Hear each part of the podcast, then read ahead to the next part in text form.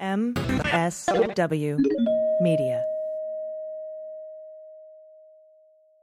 So, Renato, Judge Chutkan has agreed with the Trump team that they do not need to be preparing for trial while his immunity appeal is pending. Does this mean we're never going to see a trial in this case? it's complicated. I'm Renato Mariotti. I'm a former federal prosecutor, a practicing lawyer, and a legal analyst. And I'm Asha Rangappa. I teach national security law at Yale University. I'm a former FBI special agent, and I'm a legal contributor for ABC News. And we're here to help you understand topics that can't be boiled down into a soundbite or a tweet. So, Asha, I'm sure this has got to seem crazy to some of our listeners. Uh, having Judge Chutkan say to the Trump team, like, you guys don't need to be doing any work uh, you don't need to be uh, prepping for trial. And hey, I may be uh, delaying the trial date. I actually think she made the right decision, but I'm sure a lot of people listening are going to be uh, pulling their hair out. So let's just lay out the landscape, what we would call as lawyers the procedural posture of the case. So Trump has claimed that he has absolute immunity from prosecution in this January 6th trial. And that issue was ruled upon by Judge Chutkan. Um, she ruled against him. And then it went up on appeal to the DC Circuit. We discussed that. That was the whole SEAL Team 6 argument. Um, we're waiting for a ruling there. It might go up to the Supreme Court after that. Um, while all this is being resolved, the Trump team has said that they should not have to be continuing with discovery and preparing for trial because if Trump ultimately wins on this issue, he's not going to have to go to trial. And so they basically want to hit the pause button on the entire discovery process, uh, which of course will then impact the trial date. Is that right? Yeah, 100% correct, Asha. And just to put a finer point on it, Judge Chutkan had already decided to stay the case. In other words, she has put a pause on the case. But what Smith's team was doing, and they are hyper aggressive, okay? This is the sort of thing I've never seen a prosecutorial team do before in my 20 plus career practicing criminal law, is they are doing work and making filings in the case before Judge Chutkan while the case is stayed. And they're like, look, Trump's team doesn't have to respond. And we understand all of that, but we're putting all this stuff out there early so they get an advantage. They get to spend more time reviewing it so they can't argue later that they didn't have enough time. And their point is that, hey, you know, we want to, they're basically, they want to make it as hard as possible for Trump's team to claim after this eventually comes down from the Court of Appeals or the Supreme Court to say, hey, we need even more time to prepare. Trump's team, though, is raising actually a valid argument, which is why Judge Chutkan sided with Trump's team in this circumstance, which is, hey, we shouldn't, as you point out, Asha, if we're reviewing this stuff, you know, that costs money. So when I when I am doing work for clients, they're paying four figures per hour for my time. And that's a lot of money. It adds up. It's not costless. And so they're not just giving us extra time, they're imposing on us an expectation that we're going to be getting ready and we're going to be doing things. So essentially, Trump's team wanted to put a marker down there. We don't want to be spending tons of money and attorney time and everything else analyzing all this stuff for a case that potentially could go away. Now, you know, Asha, and I know that uh, the the DC Circuit Court of Appeals is not going to say that Trump can murder and rape and pillage uh, without uh, any consequence. And I I suspect the United States Supreme Court is not going to come out that way either. But nonetheless, um, this I think is a valid argument that nonetheless is going to result in delay in this case. Yeah, it sounds like the Smith team is like, look, this is all going to come. We're, we're going to continue with this, and when when it does, we want to just hit the ground running. Um, but as you noted, to do that in the interim imposes a cost on Trump. So so Chutkan has agreed with him. I am wondering though, like, what are we really talking about in terms of the delay? I mean, this, to me, this particular issue compared to, say, the 14th Amendment issue is a much easier case. Like, it did not seem that any of the judges on the panel were really on board with Trump's view of his immunity argument. I cannot see them ruling in his favor. And I think there's a pretty decent chance that the Supreme Court may not even take the case. They may just leave it. So, you know, what what's the best case and then worst case scenario that we're looking at in terms of the actual time that this you know, that these proceedings are are stayed or are put on pause? So my my judgment, and I think I said it in a prior episode, was really the same as yours, Asha. That I think that the Supreme Court will ultimately not take the case. DC Circuit's going to reject these arguments. They were kind of silly in terms of how aggressively Trump's team made them. In other words, you could make a more nuanced immunity argument, but they did not make it here. Okay, so um, it's just a crazy kind of you can rape and pillage sort of argument. Um, that said, so let's say the optimistic version, okay, the Asha Asha prediction version, right? Asha and Renato both agree. So let's just say it comes out that way. Let's say the DC Circuit, you know, next week or the week after comes out with an opinion. Um, there's still going to be some time where they're going to petition uh, for the Supreme Court to hear the case, and then the Supreme Court is going to, you know, let's say that briefing back and forth takes a month and a half, just hypothetically and we're into March or April or something along those lines. Then the Supreme Court's like, nope, we're done. We're not taking this case.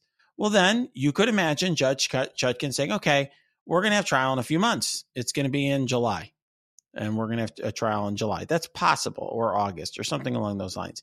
I think giving a few months for that process to play out is would be reasonable. I think that's probably what she has in mind. Okay. I don't think she plans on like, let's start up and have trial in two weeks. Like that's not realistic, but a few months I think is. The, the issue is what happens. You say that's a, that's a good case scenario in terms of speed. The slow case scenario is um, the DC Circuit takes another month to come up with an opinion because maybe Judge Henderson is not 100% on board with what the, the other two judges want to do. And there's a, a lot of wrangling to try to get a 3-0 decision on the on the on the panel or maybe there's a split decision who knows? They're both two different sets of opinions are being written i who knows? And then it goes up to the supreme court and the supreme court ultimately takes the case and doesn't set it on an extraordinarily expedited basis.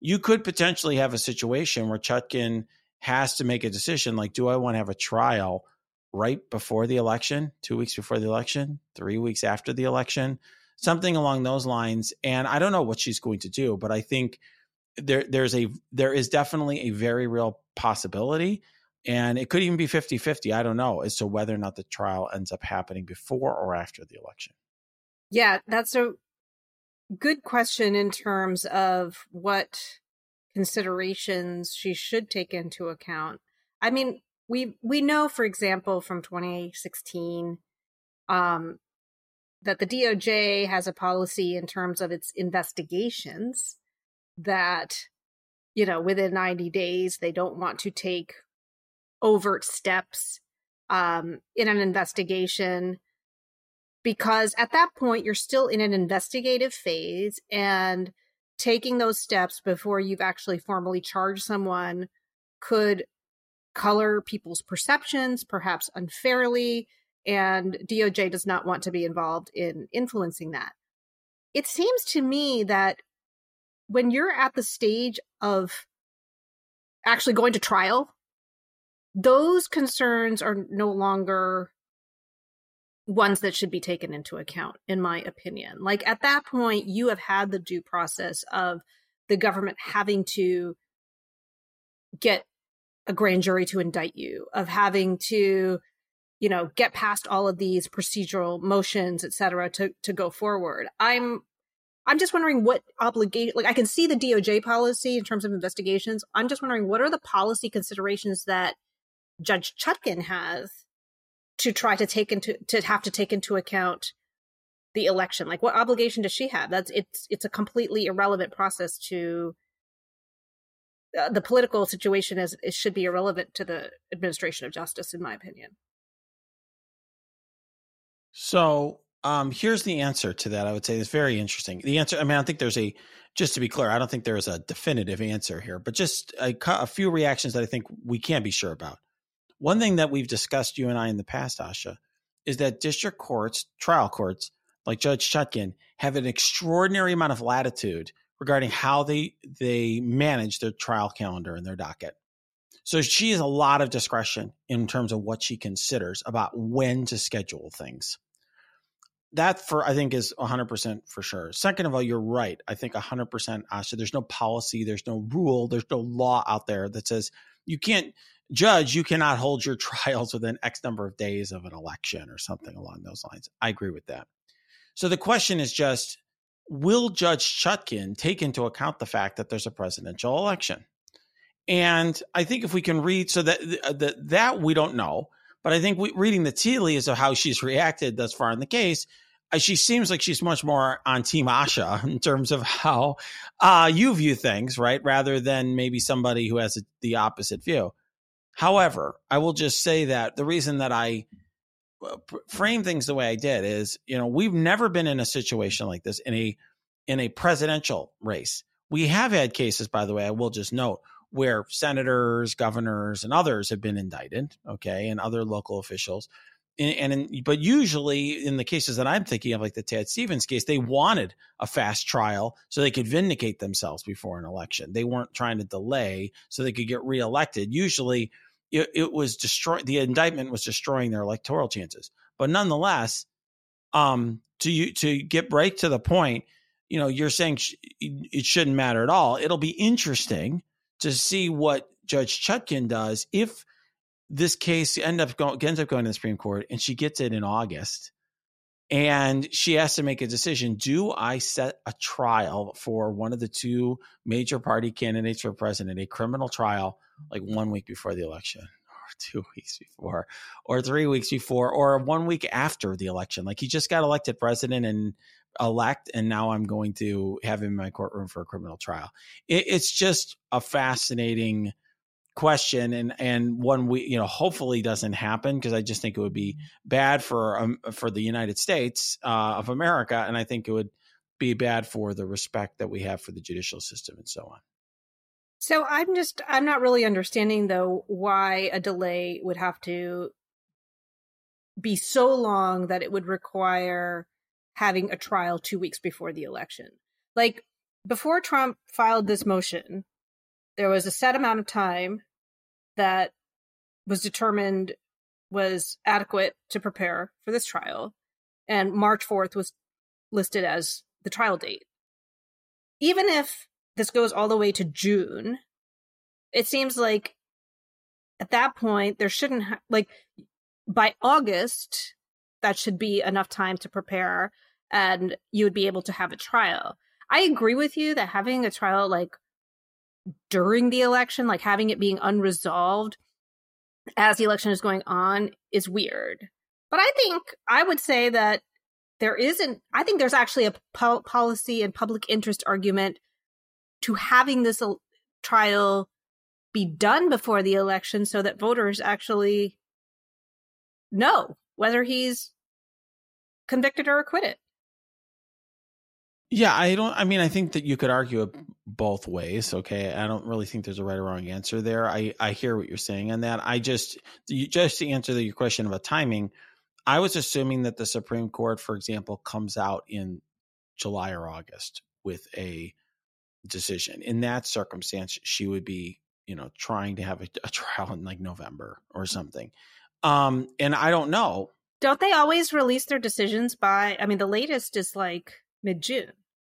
Yeah, usually, yeah, that's right. Although this would be a very unusual case that gets sort of done at the very end of the term. I mean, if they really want to look like they're super in the bag for Trump by taking this ridiculous issue and then hanging on to it well beyond the end of their term um, and crashing and burning their own legitimacy, I suppose, you know, I, I, at this point, I mean, they can do whatever they want. They obviously will.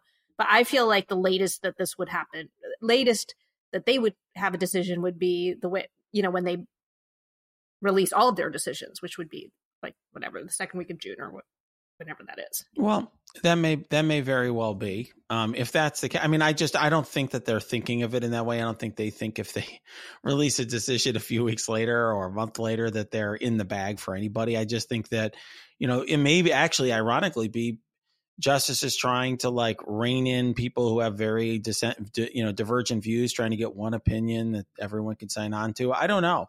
Um, but I, am you asked me for a worst case scenario and a best case scenario and a slow scenario or a slow and fast scenario, however you want to characterize them. To me, that's a slow scenario. Is like this is a late addition to the court's, you know, docket for this term, the Supreme Court's docket for this term, because they're not planning, as of today, they're not planning to hear a Donald Trump immunity case this term. So if it gets ended to it depended to the very end, and it's something that's considered at the very end, um, I don't know. I don't know what could happen, but I I think it's it's certainly um, possible that it's going to be in the midst of the election season in the fall. I think that's something that's definitely in the cards.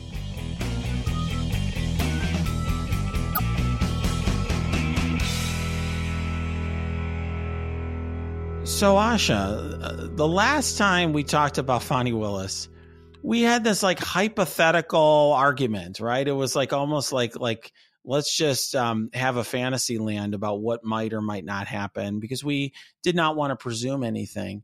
I think, you know, there has now been some reporting uh, in the Washington Post th- that is more detailed regarding the relationship between Fani Willis and a special prosecutor that she hired. Um, and that, and a lot of, and just to be clear, he's married. And so a lot of this is coming out in his divorce proceedings from his, with his wife. But the long and short of it is that it appears, based on the Washington Post reporting, that the special prosecutor purchased plane tickets for Fani Willis, and there doesn't appear to be evidence that she's paid him back. I mean, she could say, "Hey, I gave him cash." I don't know, but at least as of the time of the reporting, there was no. They don't have evidence that she's paid him back for that, which obviously is generating questions. Which is why the judge in that case has a hearing where we are you know, recording this on January 23rd, there's a hearing on February 15th regarding, um, you know, what, eh, you know, so the judge can consider what to do, if anything, uh, in the criminal case about this. Yeah, I think maybe we should talk about two different angles here, which is one is, you know, the legal angle. What are the rules? What, um, you know, what is Fani Willis technically allowed to do, or what the judge, you know, what are the remedies that would be available to the judge, et cetera, et cetera. And then the ethical angle. And I think I'm an outlier on the ethical side. So, from a purely legal perspective, um, I'll just say this um, at a very high level, get to the bottom line. As somebody who spent years representing people, and after I became, after I left being a prosecutor, represented people on, on uh, criminal defendants, the reality is if the prosecutors are sleeping together, that does not mean that you have your indictment dismissed. Okay. The reality of the situation is the concern from a criminal law perspective is whether or not there's a conflict of interest that um, will make the prosecutor essentially approach your case in a, in a way that you know they, they're biased against they're they're they have a reason to sort of cook up a case against you or be biased against you. But if the prosecutor is just doing their job all the prosecutors are sleeping together um, but they're all sort of have the same incentive which is just to do their job as prosecutors um, that doesn't help you. As long you know so if the evidence is there and you know the evidence hasn't changed and they're not cooking up evidence or doing anything like that um, generally speaking your trial is going to have to go forward Okay, I, I I would argue that there's a conflict of interest here. Yes, and you're not the only one. So let's hear your argument about the conflict of interest. Yeah, so I think there's a conflict of interest along a couple of dimensions. The first is that I can see what you are saying if this was like let's just take a regular, you know, DOJ prosecution where you have a couple of AUSAs working on a case. Two of them happen to be involved with each other. Like, you know, they're on the same team. They're prosecuting the same case. I think what you're saying is what what is happening between them is kind of irrelevant to the merits of the case, and is and you can't make the case that it's influencing how they're acting in the case. I think here it's different because Fani Willis and this special prosecutor are not simply two prosecutors from, you know, just her office. She appointed him as a special prosecutor for the purpose of creating a buffer between her office and the person who is prosecuting the case to ensure that there was some independence in you know from from her um so like it's just a different relationship than just a couple of you know line prosecutors at DOJ the second conflict that i think is even more acute is the financial piece. He's being paid. And then that she is benefiting from that money in terms of the vacations and you know things that he is paying for that she then enjoys and goes on. I whether or not this is the case i think you can make an argument that in theory there could be an incentive for her and for him to want to prolong the case, to continue it, to be more aggressive in order to keep the money coming. For him, the money comes and he gets suspended on her and that, you know, ensures, you know, keeps maybe he he's like I have to keep doing this cuz she's, you know, my girlfriend and that, that makes her happy and she has an interest in keeping the goodies coming. I mean, I, the financial piece I think is really problematic here. So, um, yeah, so let's just, uh, I, I, don't really, I don't entirely disagree with you. I probably would approach it, sl- it's just slightly differently. In terms of the financial piece, I agree with you that that's a very significant problem for Fani Willis. Okay. In other words, there could be an argument that a creative prosecutor in Georgia comes up with to say that these are kickbacks yeah. of a sort. That I could have chosen a hundred different prosecutors to appoint. I appointed this dude because I know that he's going to like wine me and dine me and whatever. Okay. Take me on trips and so on. And so this is essentially a kickback and this is corrupt and it's a theft of honest services or some other, whatever allegation there is. Okay. Regarding what this is, these are essentially kickbacks, bribes. So if that's it, that, but that is a Fani Willis problem.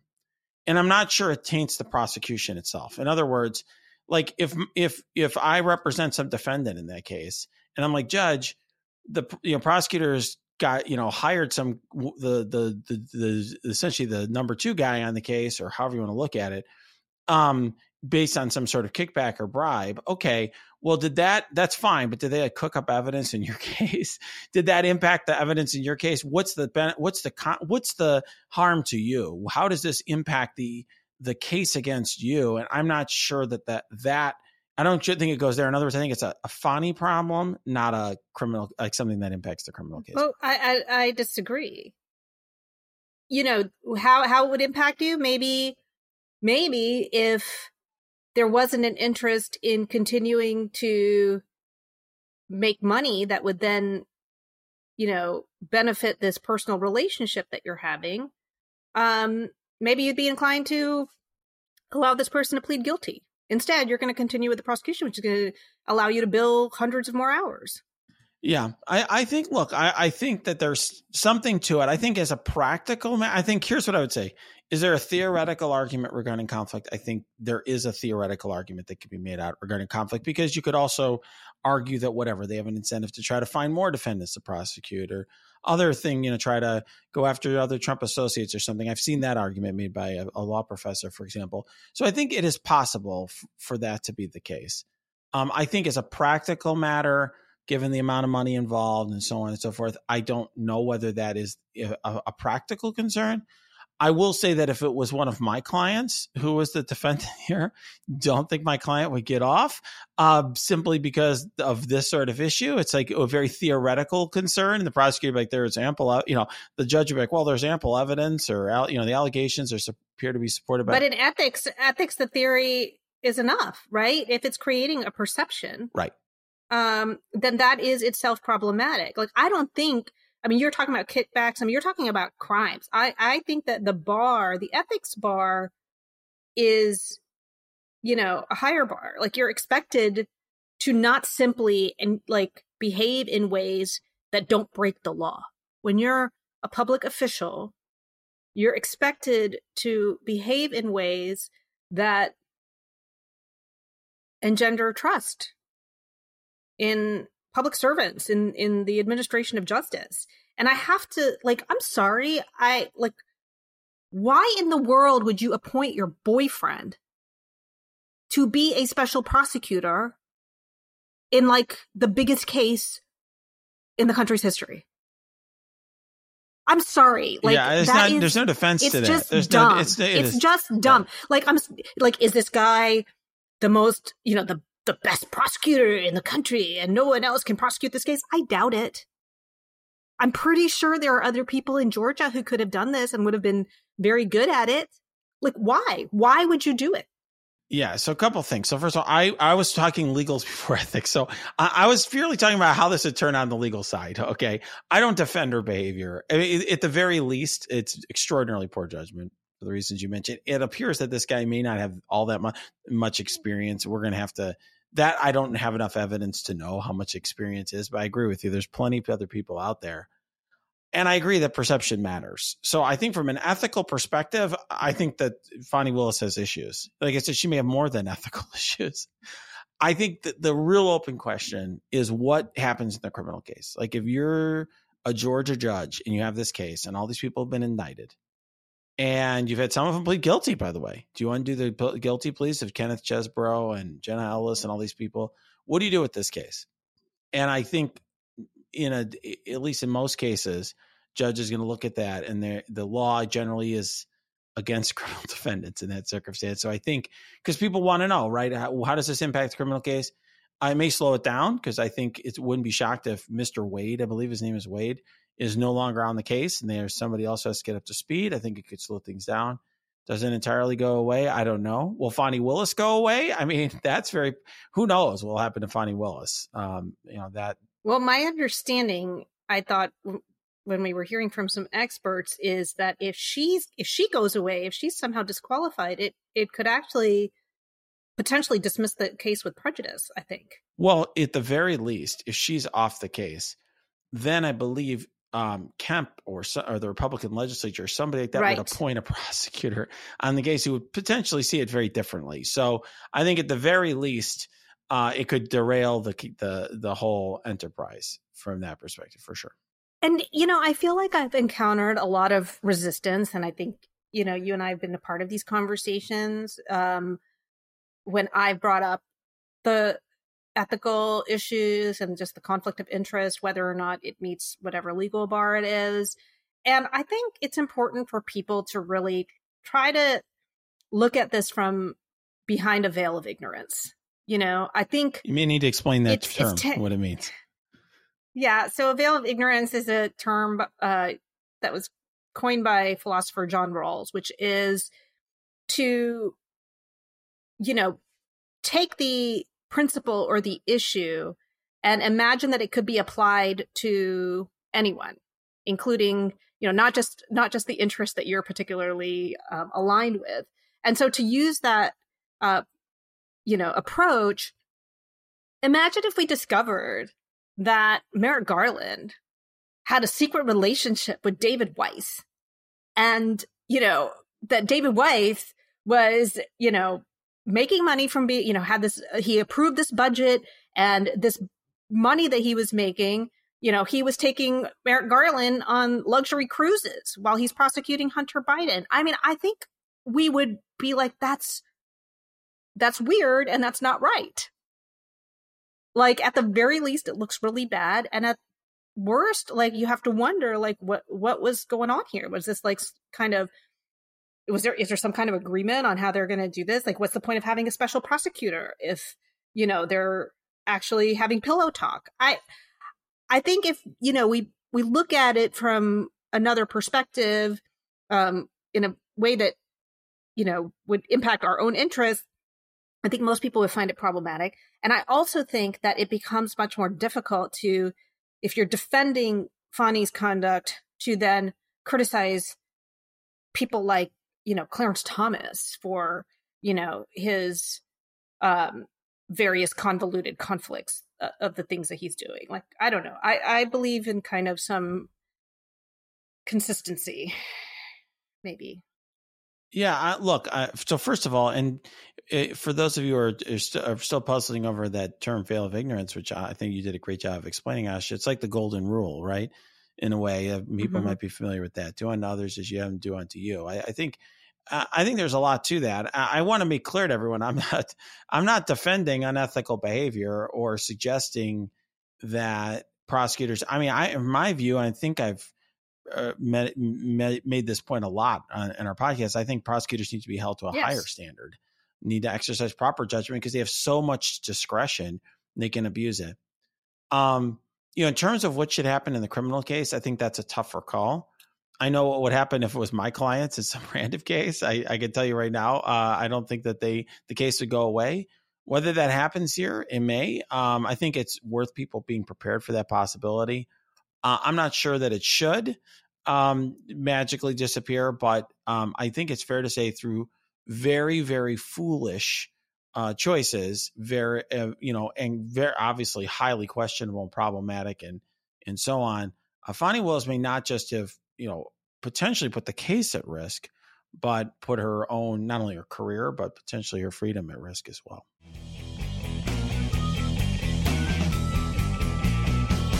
So, Asha, you are in a different locale. Mm-hmm. First of all, okay, this is is this your regular office? This is my Am office. Right this is like I'm just letting you see some of the background. Area. Yes, fancy, fancy. Yeah. Got some impressive photo. Who's the? Is that Jimmy Carter behind you?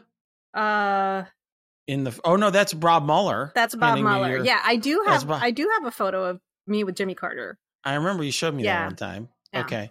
So, but and you're also wearing orange. So, what's up with that? Yeah. So, the Yale School of Management is having a CEO or a sorry, a higher education summit today, um, where they're bringing together a lot of presidents in higher education, talk about challenges, which which there are many, and the former president of Princeton, Shirley Tilghman, is being honored with an award. And um, as a Princeton alum, I'm going to go meet her before the award ceremony. Um, and so I'm wearing orange and I, I have my, let's see, where is it? So this is my, I don't know if you know, but Princeton's kind of weird. We, we have like costumes and jackets and stuff for reunions, but this is my reunions jacket, which I'm just going to put on. Um, yeah, I noticed the Princeton Tigers. Yeah, it's got uh, it's got a really cool lining inside with tigers, and it's really interesting because I have to be honest. I mean, I, you know, I love Yale. We went to Yale Law School, but like at the end of the day, if when push comes to shove, I'm orange all the way. Wow, I can tell that about you. I know we've talked about reunions and stuff before. Mm-hmm. I don't. So it's interesting. I don't know if I have as fervent of an attachment. I love University of Chicago where I went for, for college. We don't have as cool of a mascot. Our ma- we're the Maroons. I don't even know what. What the, is I mean, a maroon? Like the, what did it look like at football? It's games? like a phoenix. I think maybe the phoenix. I don't recall, but I mean, yeah, it's it's weird. Um, exa- exactly. Um, and our sports teams aren't as good as Princeton's. We're not in like you know we're not in the Ivy League. And when I went to Yale, it was like it was law school, right? Like you yeah. said, it's it's totally different thing. So I don't have that same connection at all.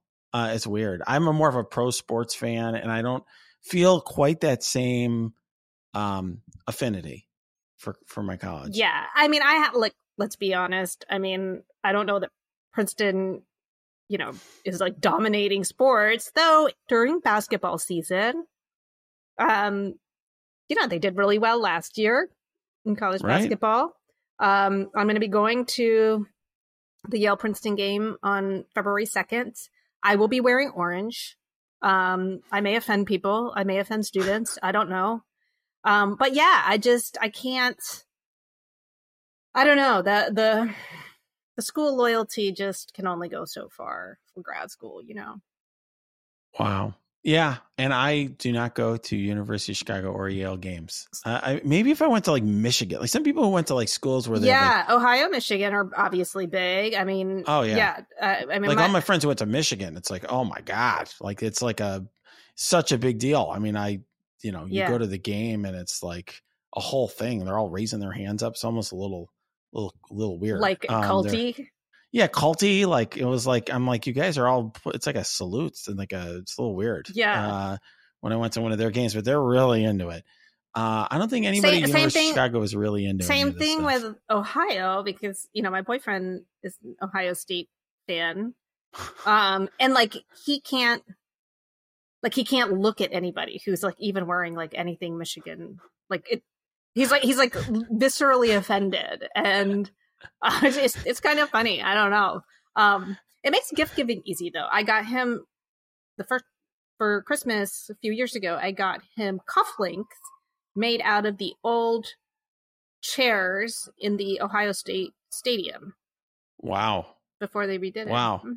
So like- that's quite a that's quite a gift. It was, Okay. it was a good Yeah, gift. I'm a very good gift giver. I'm an amazing gift giver. Wow, I need to come to your house for the holidays this year. Yeah. Oh, I get give very cool thoughtful, gifts. sweet gifts.